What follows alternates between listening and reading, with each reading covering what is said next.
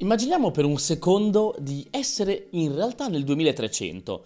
In quest'epoca l'umanità avrebbe sviluppato potenzialmente delle intelligenze artificiali e delle tecnologie talmente avanzate in grado di simulare addirittura delle coscienze umane. E se unissimo questa intelligenza artificiale alle realtà virtuali, perché no, potremmo anche essere in grado di simulare un intero universo. Ecco, se davvero questo fosse il caso, chi ci dice che in questo momento noi non siamo effettivamente una simulazione di una realtà umana molto più avanzata di quella che stiamo vivendo e che tutto il mondo che ci circonda sia effettivamente simulato da un'umanità più avanzata, superiore, con tecnologie all'avanguardia. L'idea della simulazione non è nuova nel mondo scientifico e se ne è parlato parecchio anche fra scienziati che l'hanno presa seriamente in considerazione. E quindi voglio parlarne con voi in questo video cercando di capire quali sono gli aspetti sia etici che scientifici che stanno dietro al discorso della simulazione e anche per cercare di capire se effettivamente è un argomento che a livello scientifico ha senso oppure no.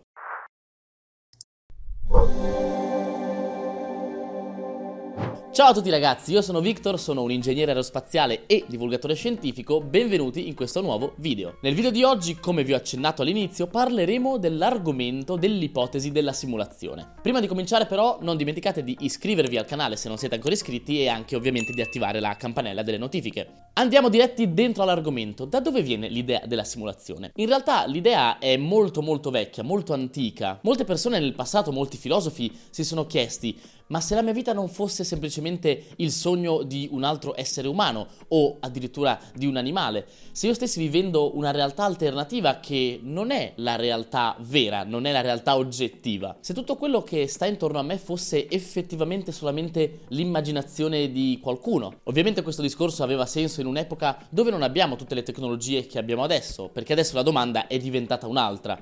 Chi ci dice che il mondo che stiamo vivendo non sia in realtà una simulazione tecnologica, una simulazione al computer di un'umanità molto più avanzata rispetto a quella che pensiamo di vivere in questo momento, che è arrivata grazie all'intelligenza artificiale, allo sviluppo delle realtà virtuali e dei supercomputer, al riuscire a simulare delle coscienze umane in maniera perfetta e addirittura un intero universo. Su questo argomento uno studio di Nick Bostrom afferma che ci sono tre possibilità fondamentali. La prima è che nessuna civiltà riuscirà mai effettivamente a sviluppare la capacità di creare un universo simulato. La seconda è che a un certo punto la nostra civiltà riesca effettivamente ad acquisire questa capacità, ma decida di non utilizzarla. E la terza invece è che effettivamente l'umanità riesca a un certo punto nel futuro a sviluppare questa capacità, decida di utilizzarla e quindi noi che siamo qui in questo momento stiamo effettivamente vivendo in un universo simulato. Ecco, questo argomento, come dicevo all'inizio, è stato preso in considerazione in maniera seria da tantissimi scienziati. Per quanto possa sembrare assurdo, in effetti ha senso chiederselo e soprattutto può avere senso cercare di capire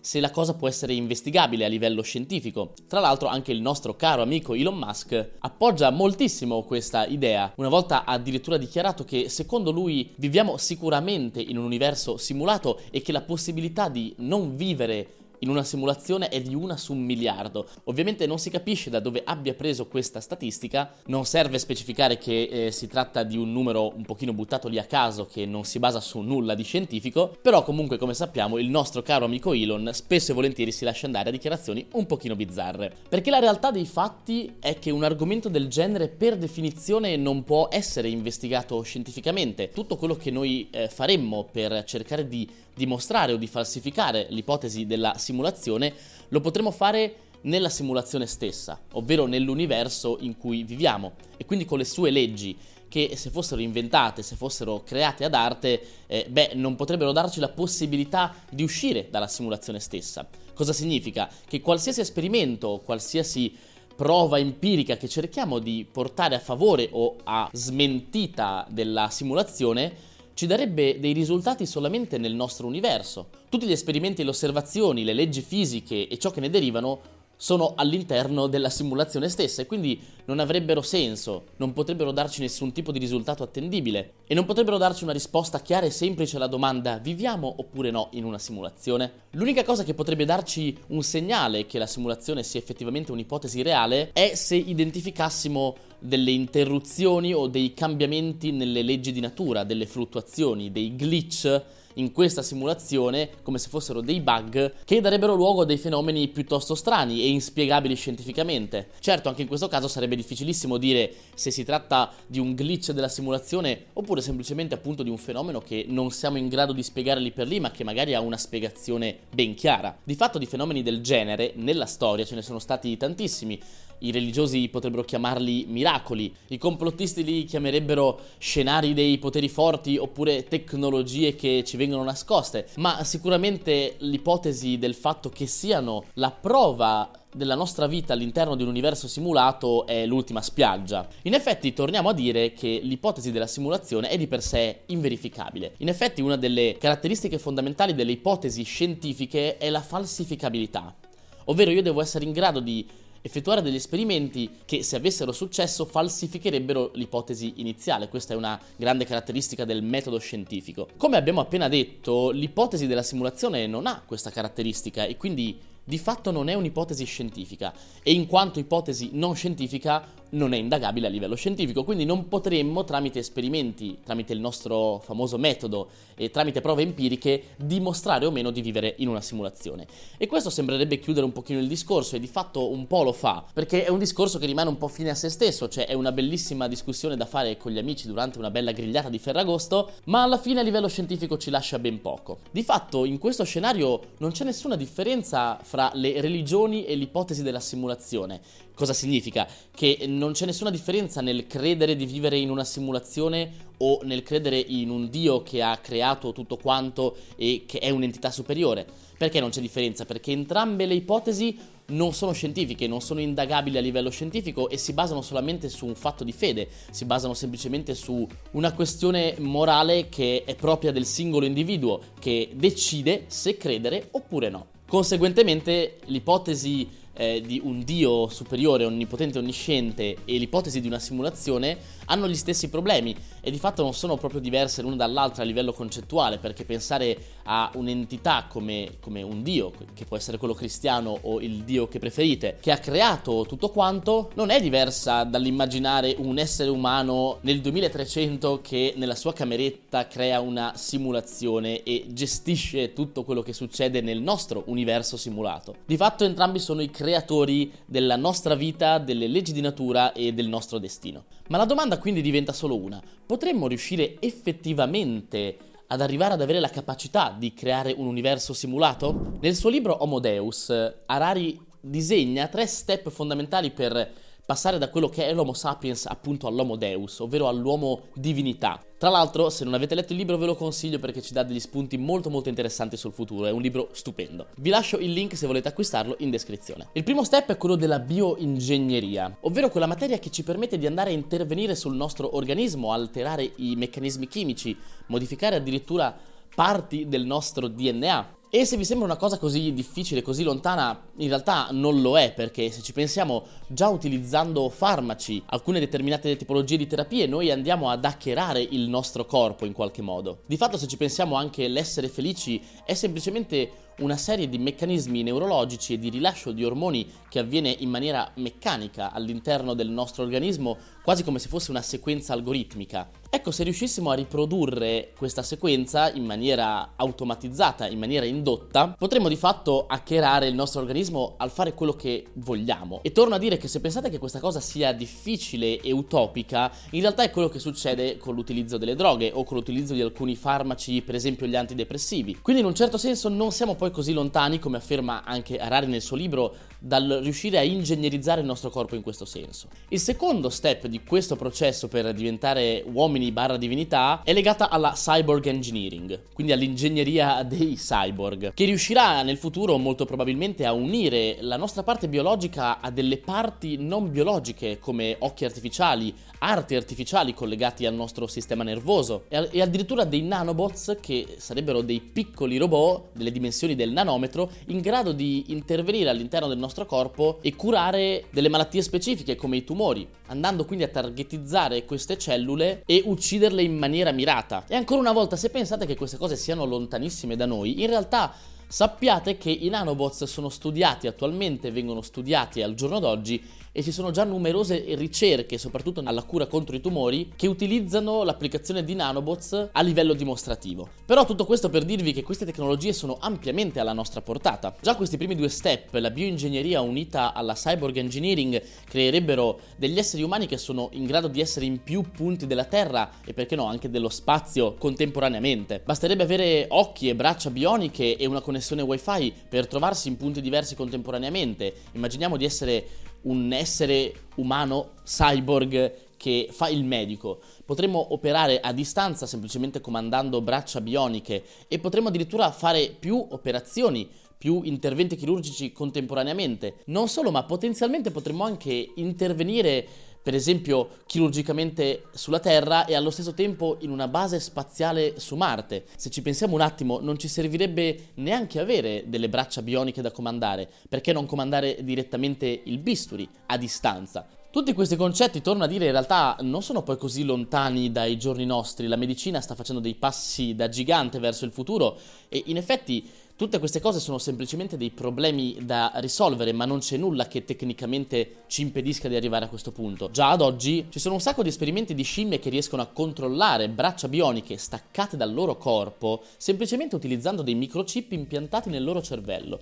Pensiamo anche a Neuralink, sempre del solito Elon Musk. Ma andando più vicino a noi, anche noi stessi possiamo controllare eh, casa nostra e gli elettrodomestici di casa nostra utilizzando dei mind helmet che sono degli elmetti che si connettono tramite elettrodi e che sono tranquillamente acquistabili a qualche centinaio di dollari online. E l'ultimo step di questa parte di evoluzione sarebbe l'ingegnerizzare esseri umani non organici. Mischiando le prime due fasi, in effetti, potremmo pensare che a un certo punto le nostre reti neurali del nostro cervello verranno sostituite da software di intelligenza artificiale, per esempio, che possono vivere allo stesso tempo in mondi virtuali e in mondi reali contemporaneamente. Esseri umani di questo tipo non abbiamo idea di come potrebbero pensare, di come potrebbero ragionare. Non ha senso neanche chiedersi come prenderebbe una decisione un essere umano ingegnerizzato in questo modo, perché di fatto si tratterebbe di uno step evolutivo che nulla ha a che vedere con noi e non riusciremmo a dare una risposta a questa domanda.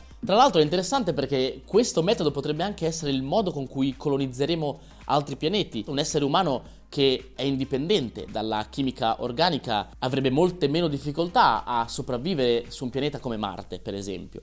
O addirittura un'intera civiltà potrebbe virtualmente vivere in entrambi i mondi, che potrebbero essere un mondo reale sulla Terra e un mondo virtuale su Marte. A livello di esperienza, in effetti, non cambierebbe assolutamente nulla. Bene, quindi tornando allo scenario iniziale e avendo fatto anche questa piccola analisi degli step verso l'ingegnerizzazione dell'essere umano, come possiamo essere sicuri che le persone intorno a noi non siano di fatto degli esseri ingegnerizzati? Come posso essere sicuro di essere l'unico essere umano con una coscienza e una mente puramente umane? Di fatto non lo sono e anche questo è un problema filosofico interessante. Non possiamo essere sicuri che gli esseri umani con cui interagiamo abbiano la nostra stessa coscienza e, e, la pensino e vivano esattamente come noi. È un discorso un pochino complesso, un pochino astratto da afferrare, però se è vero che le esperienze le coscienze e le sensazioni possono essere ingegnerizzate, chi ci dice che non stia accadendo esattamente in questo momento? Ebbene, già solo il riconoscere la fattibilità di questa cosa ci pone davanti a uno scenario abbastanza inquietante sotto un certo profilo, che è quello che ci dice che se è vero che la possibilità di vivere in una simulazione e di ingegnerizzare le coscienze esiste, allora potremmo trovarci semplicemente in uno degli infiniti universi e realtà simulate. E a questo punto la probabilità di trovarci nel vero universo, in quello reale di partenza, è praticamente zero. O meglio, è davvero molto molto bassa. Ma cosa cambierebbe di fatto? Beh, assolutamente nulla. E se anche vivessimo davvero in una simulazione, di fatto non cambierebbe assolutamente niente alla nostra vita di tutti i giorni. Anzi, questo è semplicemente un altro modo, come lo possono essere alcune religioni, di dare una spiegazione al perché della nostra vita, al chi ci ha creato, al perché siamo qui, eccetera, eccetera. Ma di fatto non dà neanche una reale spiegazione, ma sposta solamente il problema, perché se è vero che il nostro universo è stato creato da una persona, da un simulatore o comunque da un ente che simula il tutto, chi ha creato quell'ente, chi ha creato il creatore e, e così via, e così via. Questa domanda può andare avanti all'infinito potenzialmente, così come quando parliamo della religione se Dio è vero che ha creato tutto quanto e prima di Dio non c'era nulla, allora chi ha creato Dio? Il problema delle menti quindi al momento eh, rimane abbastanza insormontabile, non c'è una risposta e non c'è un modo per venirne a capo. Certo abbiamo alcuni sistemi per cercare di distinguere la macchina dall'uomo, come lo è per esempio il test di Turing. Però il test di Turing si tratta di un test strettamente legato alle convenzioni sociali e non è significativo, non ci dice realmente se abbiamo davanti una coscienza ingegnerizzata o meno. L'unico modo per cui accettiamo che tutte le persone intorno a noi siano effettivamente degli esseri umani esattamente come noi e non siano degli esseri ingegnerizzati è uno solo, la convenzione sociale. Noi accettiamo socialmente che tutte le persone intorno a noi siano esattamente come noi sotto questo punto di vista. Perché? Perché si comportano esattamente come noi, perché reagiscono agli eventi esattamente nello stesso modo. In effetti la mente dell'essere umano è uguale per tutti, la mente può essere influenzata, ha dei meccanismi primordiali di risposta, dei meccanismi automatici di pensiero che funzionano esattamente uguali per tutte le persone. Però appunto in questo caso il test di Turing o comunque la riconoscenza del valore sociale della coscienza stessa non ha senso perché non ci dà una risposta sull'ingegnerizzazione o meno di tali coscienze. Perché in effetti, se torniamo alla premessa di prima, se fossimo in grado di simulare e ingegnerizzare perfettamente una coscienza umana, beh, questa si comporterebbe esattamente come un essere umano reale. E quindi basarci sulle convenzioni sociali per dare una risposta non è soddisfacente. E torno a dire che tutto questo è possibile perché il corpo è un algoritmo, in quanto tale può essere ingegnerizzato. L'unica cosa che potrebbe darci una reale risposta è l'esperienza soggettiva. In effetti quando proviamo dolore, per esempio, il dolore non è altro che una serie di meccanismi neurologici che si attivano e che ci mettono al riparo dal dolore stesso. Ma è proprio l'esperienza soggettiva del dolore che è interessante. Ecco, l'unica prova che potremmo avere in questo caso sono le esperienze soggettive dell'essere umano. In effetti, se ci pensiamo, quando sentiamo dolore, quando proviamo tristezza, quando proviamo amore e tutte le emozioni che sono tipiche dell'essere umano, queste emozioni funzionano esattamente in maniera algoritmica, è vero, perché sono una serie di segnali che il nostro cervello manda al nostro corpo e che provocano una reazione sia fisica che ormonale, ma allo stesso tempo contengono un'esperienza soggettiva di fatto ci sono un sacco di attività che il nostro corpo compie e che sono lo stesso risultato a livello neuronale, a livello, come posso dire, di sistema nervoso, quindi sono controllate dal cervello che manda impulsi ma che non ci fanno provare nessuna esperienza soggettiva. Questo può comprendere le attività automatiche come il respirare o il battito cardiaco, ma in realtà non solo, ce ne sono tantissime altre. Per esempio il mio grandissimo gesticolare è la conseguenza di segnali che il mio cervello manda al mio corpo di muovere le braccia, eh, le gambe, eccetera. Però non mi dà nessuna esperienza soggettiva a livello emozionale. E quindi ci potremmo chiedere perché dobbiamo avere queste esperienze? Che senso ha provare effettivamente il dolore? Non basterebbe avere una sequenza di eh, segnali neurologici che ci fanno compiere l'azione che deve essere compiuta in quel caso, come togliere la mano dal fornello bollente, per esempio, senza avere però l'esperienza soggettiva che ne consegue. Questa è una delle grandi domande che a livello scientifico ancora non ha una spiegazione, perché in effetti non ha nessun senso provare amore, provare tristezza, provare dolore, perché a livello biologico i meccanismi ormonali e neurologici che regolano le attività che sono collegate a queste emozioni funzionerebbero ugualmente, non c'è nulla che impedisca al corpo di funzionare comunque, però l'esperienza soggettiva è quel qualcosa in più che possiamo chiamare anima, possiamo chiamare coscienza, possiamo chiamare mente, possiamo chiamarla come più vi piace, ma che a livello scientifico non ha una spiegazione e pertanto potrebbe essere la cosa da ricercare se vogliamo trovare la prova di coscienze ingegnerizzate oppure no. Perché in effetti se dovessimo ingegnerizzare puramente un essere umano, allora questo essere umano funzionerebbe esattamente come un algoritmo e avrebbe dentro di sé solamente la parte algoritmica della natura del nostro corpo, ma molto probabilmente non quella emozionale per due motivi. La prima è che, almeno attualmente, non abbiamo una spiegazione per queste dinamiche soggettive. E la seconda è che se anche ce l'avessimo, probabilmente non sarebbe utile perché, come dicevo prima, a livello biologico, anche senza l'esperienza soggettiva, il nostro corpo riesce a funzionare comunque. Di fatto potremmo pensare alle esperienze soggettive, almeno da un punto di vista puramente scientifico, come lo scarto dei processi biologici che regolano il nostro corpo. Immaginiamo per esempio un jet che deve volare. Il rumore dei motori non serve assolutamente a nulla. Ci dice che il jet sta volando molto probabilmente perché riconosciamo il rumore dei motori, ma non è il rumore a dare la spinta all'aereo stesso.